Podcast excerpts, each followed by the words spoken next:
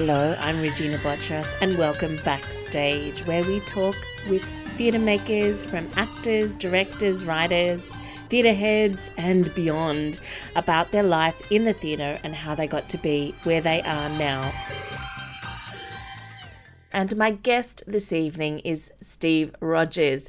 He's been acting for over 30 years on the stage as well as film and television. You might have seen him in productions at Belvoir in Every Brilliant Thing, Cloudstreet, Jasper Jones, or one of my favourites, The Pillowman at a Sydney Theatre Company in Riflemind, Three Sisters, Dance Better at Parties and Democracy, or at Griffin Theatre in 8 gigabytes of hardcore pornography, or Diving for Pearls, which I just watched on the Australian Live Theatre website, and it's just an extraordinary production from 2017 with Steve joined by Ursula Yovich in a wonderful production. And gee, it's great to see some theatre again, even online in the meantime. He's been in many other stage shows, including productions with Bell Shakespeare and Ensemble. He's also a writer with his adaptation of Jesus Wants Me for a Sunbeam for the stage, as well as Food with Force Majeure. Ray's Tempest, which was shortlisted for the Patrick White Award, Savage River, and King of Pigs. And he's joining me to talk about the craft of the stage from his unique perspective and his life in general. Thanks for coming on the show, Steve Rodgers. Thank you, Regina. It's so lovely to be here. So, I generally always like to get an idea of the world people come from. So I'm wondering where you were born and maybe how that might have influenced your life in the theatre. So, what was life like for you as a young boy? I was born in Newcastle, in Charlestown, in Merewether. But quite early on, I moved to Launceston, Tasmania, where my dad took up a job down there.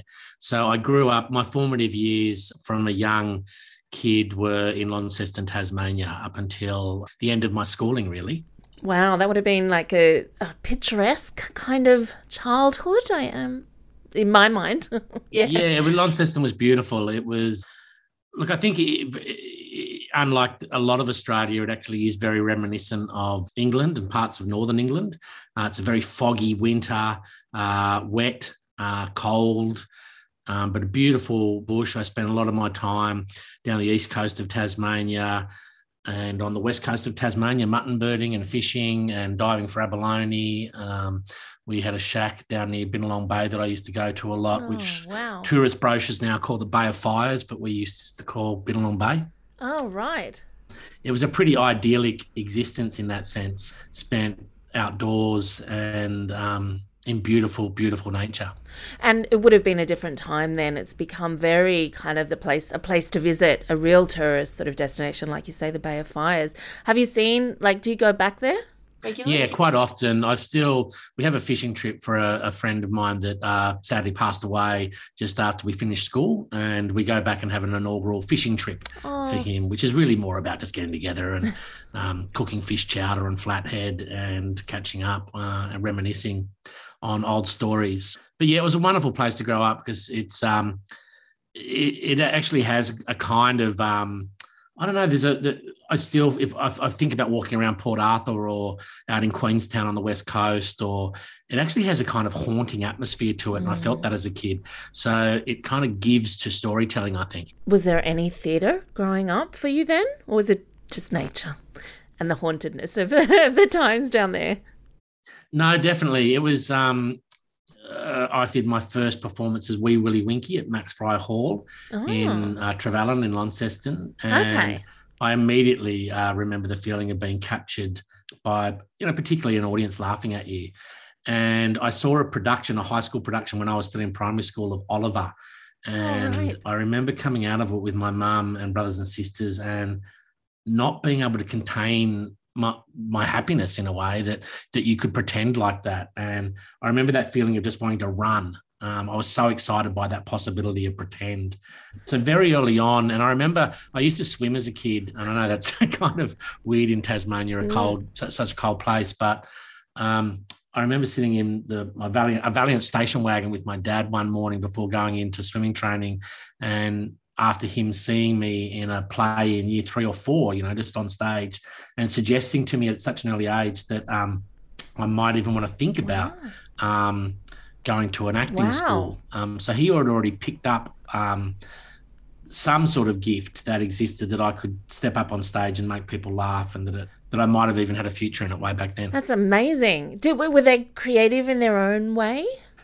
They were. There were always books. Mm. Um, uh, there was a lot of literature around the house, but no, we were never really. You know, there was a guitar, but it often had broken strings. yeah. um, there was no piano lessons. There were no. Uh, there was no, you know, real emphasis on. So it was really born out of school. Mm-hmm. Um, the music teachers at school and the drama lessons at school. I had two particularly influential drama teachers at high school a guy called Peter Stanley and a guy called uh, Mr. Sparks, Terence Sparks. And Mr. Sparks was very classical and he was into Shakespeare, whereas Peter Stanley was more vaudeville um, and kind of lower brow. And so you kind of got the best of both worlds. Um, and I found I had a love for both. That I loved the language of the Shakespeare, but I also loved the kind of you know the rambunctious, messy uh, form of um, vaudeville that we often did for uh, plays for the parents. So it wasn't behind necessarily in kind of the arts and influence the influence of the arts in learning then. No, very much. No, very much so. Like it was the old eisteddfod, um, I think, oh. format where you would where uh, Helen Wiley and I, um, a girl that was um, really interested in drama as well at school, we would do a duologue and you'd go up on the bus to Devonport and it was like almost it was competitive. Like there'd be like six or seven different duologues, and then you'd get a, an award if everyone thought your duologue was the best. Gee, I haven't thought about it eisteddfod in so long. Wow, yeah, it was very much that that that that was your kind of your window into seeing you know, it wasn't workshop based at all. It was very results based. You'd learn a script and you'd work out how to do it and then you'd perform it. Um, there were improvisation competitions where you were given, I even remember the improvisation tag, which was uh, new balls, please. And we had to do a, a three minute improv- group improvisation, which we won at the Launceston Eisteddfod. And we all got a trophy. And, we, you know, we got our names in the paper the next day, which meant a lot. And the taste of stardom early. yeah, it was very straight. And then in year 11, my parents moved to the mainland and we I came to Canberra and I was suddenly thrown into the public education system here, college system, where all the students in year 11 and 12 come together in one college. Mm. And suddenly drama took on a very different picture where it was all workshop based. And suddenly I was discovering Ibsen, and it was much more avant-garde and experimental. And um, we would create whole worlds in two hours within the drama room where time didn't exist, and you could just concentrate on character. And so it was the flip side of the um, of what I experienced in Launceston.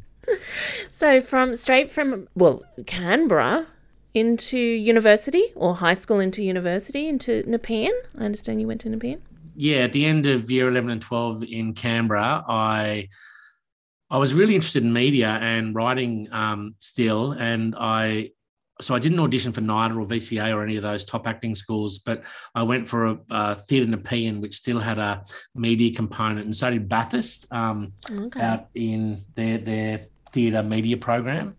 Uh, and I so, but I ended up following a friend, uh, Kristen Boys, to Theatre Nepean at Western Sydney University. So I went straight from Canberra to a two bedroom flat in Kingswood opposite the train station uh, to study basically theatre really for three years, but also writing and uh, but it was also a multifaceted course. So we studied dance and visual arts. Mm and we looked at things like you know the futurists and the cubists and the so it was a quite a well-rounded arts education at the same time as being very mm. practical in the sense that we were doing scene work every week mm. yes i went to the dance uh, department did you i did Western Sydney many years ago are you, you and I similar age? We probably are. I finished in in 2000 actually, but I was a late, a mature age student, so right. we might be the same age, but I was there later. Yeah, I loved um, it out there. It was great. Yeah, and it's so sad that I don't know, it doesn't exist anymore, right? This no, it doesn't exist. Closing of university, that sort of um, it's a, it seems more of a um embracing kind of environment. Anyway, well, I'm getting off track. I wanted to just come back to writing. Did you have an interest in writing when you were in Tasmania? Because you also mentioned it's kind of good fodder for um, writing as well. Have you written about Tasmania, and when did your writing kind of interest start? Was it parallel to the acting? Yeah, no, I, I, I, dabbled a little bit at school, but not in any real way. So I wrote a play in uh, 1980. was it 87 for International Year of the Peace for school. And I did a whole lot of uh, duologues um, between um, different um, warring groups in a way and trying to find common ground. And that got a bit of traction in class um, and with my drama teacher. And I got like a, you know, I can't remember the grade, but, you know, like a, a distinction. And so suddenly I was like, oh, that's good. Uh, but then I put it on the back burner and I didn't really, I think I've learned writing through as I've progressed in my career as an actor and um, because you're made and forced to study story and script every time you go back to rehearsing a play. And so it was inevitable that um, I started to understand structure and character um, and the sweep of a plot and how, what, what plots work and what don't. And that did my second play, Savage River, was set in Tasmania. Um, but that was only after I'd uh, written Ray's Tempest, which had nothing to do with um, my upbringing in a way. That had more to do with my present circumstances when I wrote it. So, what is it? Give me a little idea of what Savage River is is it based on your life in any way? Yeah, in, growing up in Launceston, I had some good friends, uh, the Mansells, who lived around the corner. They were a family of 13 and Indigenous.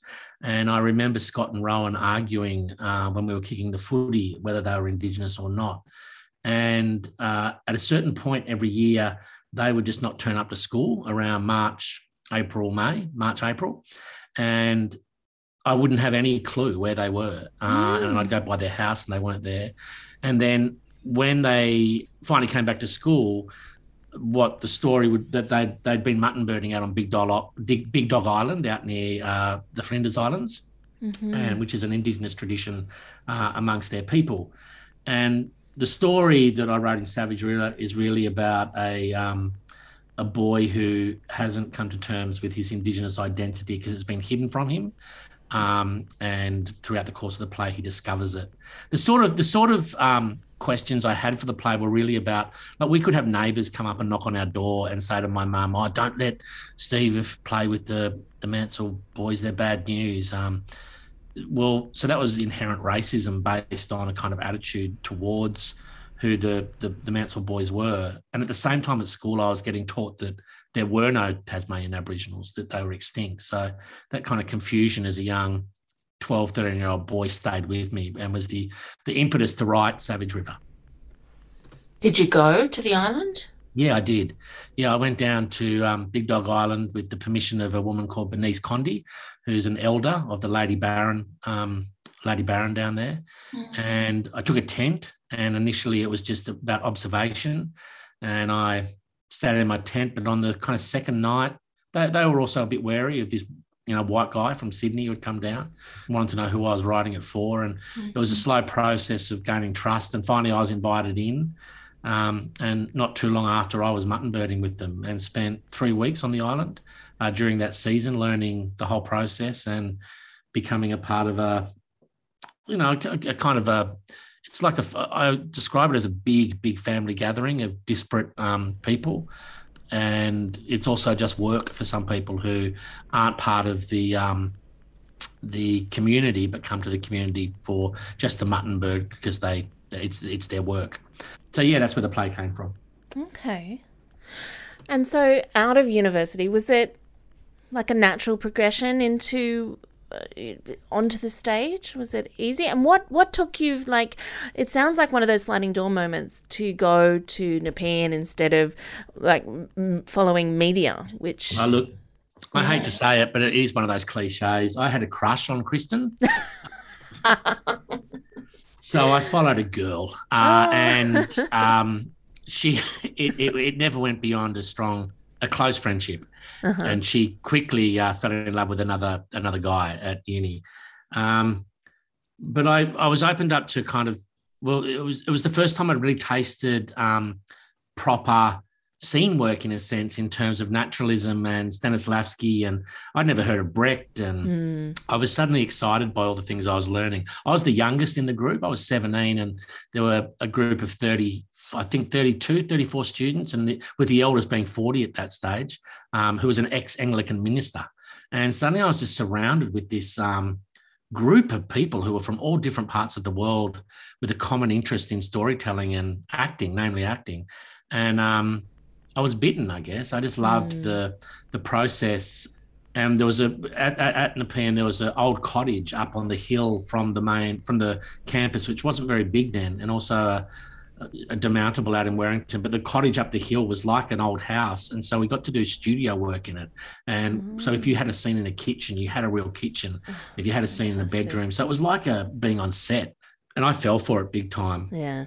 So yeah, uh, it was really about the discovery of a, a, a, love I had for something, suddenly I realized I could take it seriously. Mm. So, what interests you now or excites you? You said, you know, it was there and it's Brecht and that kind of excitement. Now, what, what excites you? I think still there's a social justice component to the work I like to do, particularly in mm. my um, writing, like the latest commission that I'm working on for Belvoir Street which I just completed before the latest, this, this second round of lockdowns. And Belvoir are about to read is called The Future of History.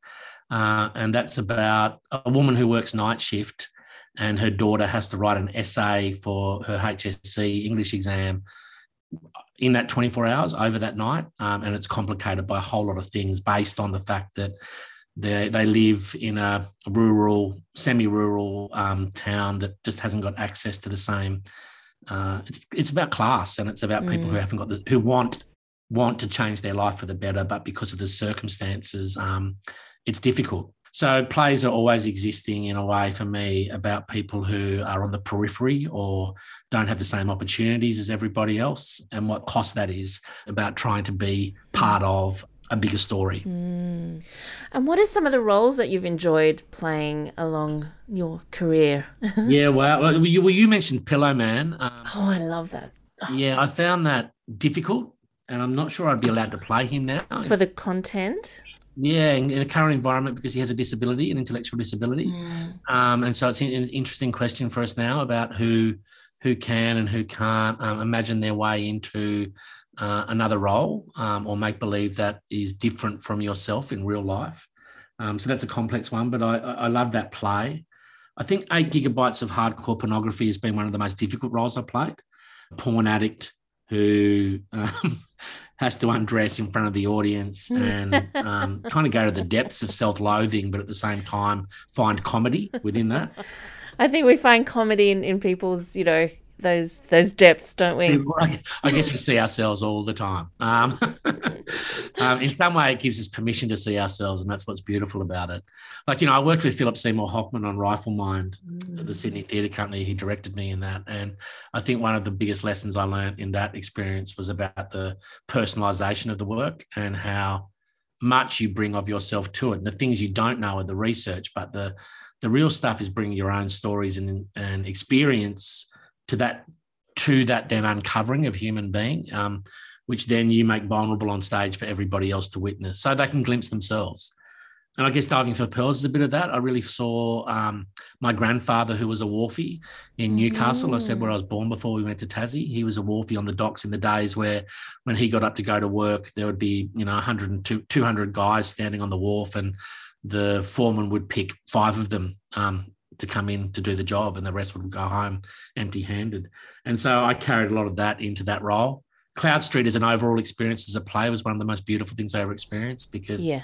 it was just about the collective. And um, I'll never forget the first, the opening night down at the wall uh, over near, it's where it's it's where basically Barangaroo is now, but um, where Dan Wyllie jumped into the ocean at the end of the play and there was a collective kind of gasp from the 400 people in the audience, and everyone stood. And it was as much about the people who witnessed the performance as the people who performed it, kind of coming together. Mm. And that really made me understand the communal nature of theatre. That it really is about.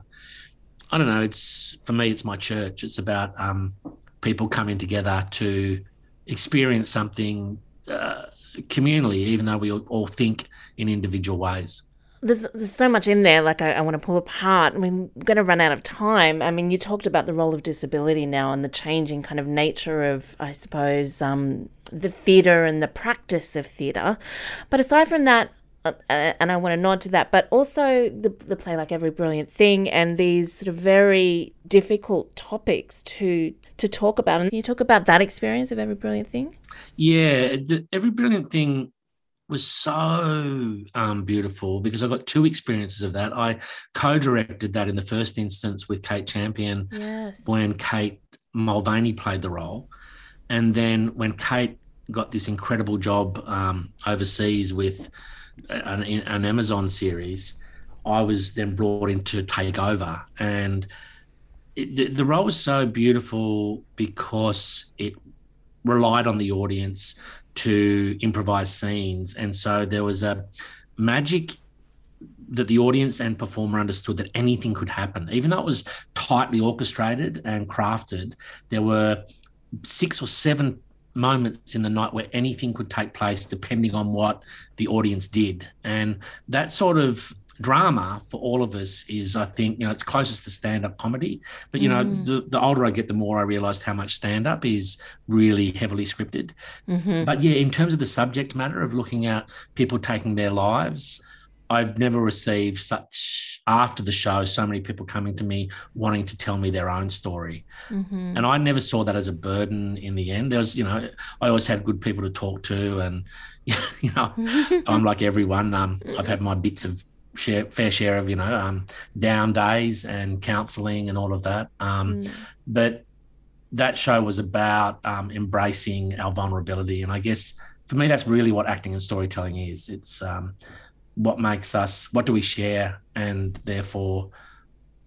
Every brilliant thing was a beautiful personification of um, people coming together to turn pain into something and a brighter, for want of a better word, mm-hmm. where we could move forward rather than stay in the dark. So you've swung, you swing between acting and writing. Do you have a preference? Do you, um, did you have anything that you were meant to be doing now that that apart from I know you said the the future of history, which is a writing work. What about the stage? In terms of acting on stage, no. Um, I just look. I shouldn't even tell the story because it sounds like I'm whinging. But I'm in. I'm I'm 100 meters on the Canterbury LGA. Uh, so I just lost an ongoing television role. Oh uh, on a show. I won't even mention the show, but it's um, it was a good role, and they wanted to shoot the first two eps uh, three weeks ago, and I just said, "Oh look, I'm really sorry. I'm in the Canterbury LGA. I'm just mm. 100 meters in on the you know from Marrickville." In retrospect, I feel like I, you know, my, my, the selfish side wished I had a lied and said that I was having marital problems and I was actually in Marrickville, um, in the inner west. But you know, then I would have got COVID and end up on the front page of the, the newspaper. Yeah, yeah. So that's that was hard to take initially, but at the same time, eh, what I'm learning more and more is, uh, you know, it, even the big roles on television, they don't essentially change your life. The the it's not it's not a fix. The fix is really to keep going back to the work, and the work is about people. And so I guess as I'm getting older, my um, my happy place is at the computer on the second draft. I find the first draft really hard, but the 2nd mm-hmm. draft where I can start to craft and look at each choice and go, oh, I can make that better. Oh, I can make that better. Mm. Oh, get rid of that. Oh, that's good. And start to shape and get further and deeper and deeper into the character to the point, you know, where I'm just going for a walk with the dog and I'm thinking about what a character should do next. I'm finding that space really lovely. Mm. And it, it, yeah, and also I am sorry that you lost that role, and it's not un, un like you know the industry is really suffering at the moment. So I want to sort of nod to the um, Actors Benevolent Fund and and a reminder that yeah, it's very hard for so many people. Hopefully, we will be back in that communal experience again before before too long. Steve Rodgers, thank you so much for your time. Thank you. Thank you, Regina. I really loved it. And that was actor Steve Rodgers. And keep an eye out for Diving for Pearls when it comes up very soon on the Australian Theatre Live website.